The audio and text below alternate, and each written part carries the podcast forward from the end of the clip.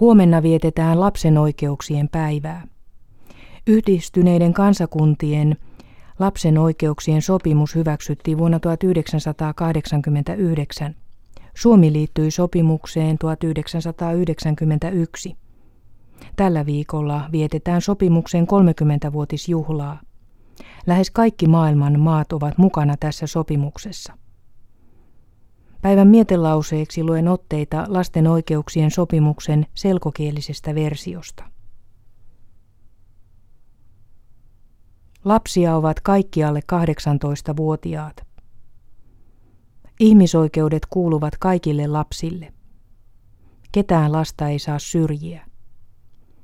Aikuisten täytyy aina selvittää, mikä on lapselle parasta, kun he päättävät lapsen asioista.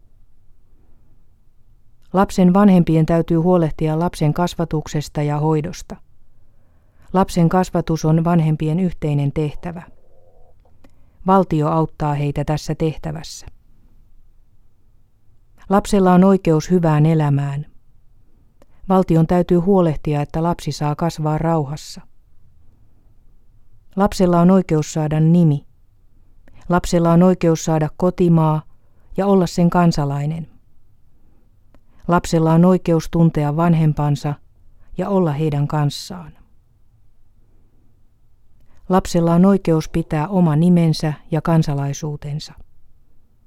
Lapsella on oikeus tuntea sukulaisensa.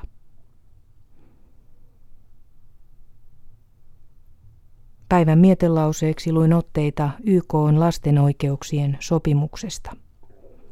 Huomenna vietetään lapsen oikeuksien päivää.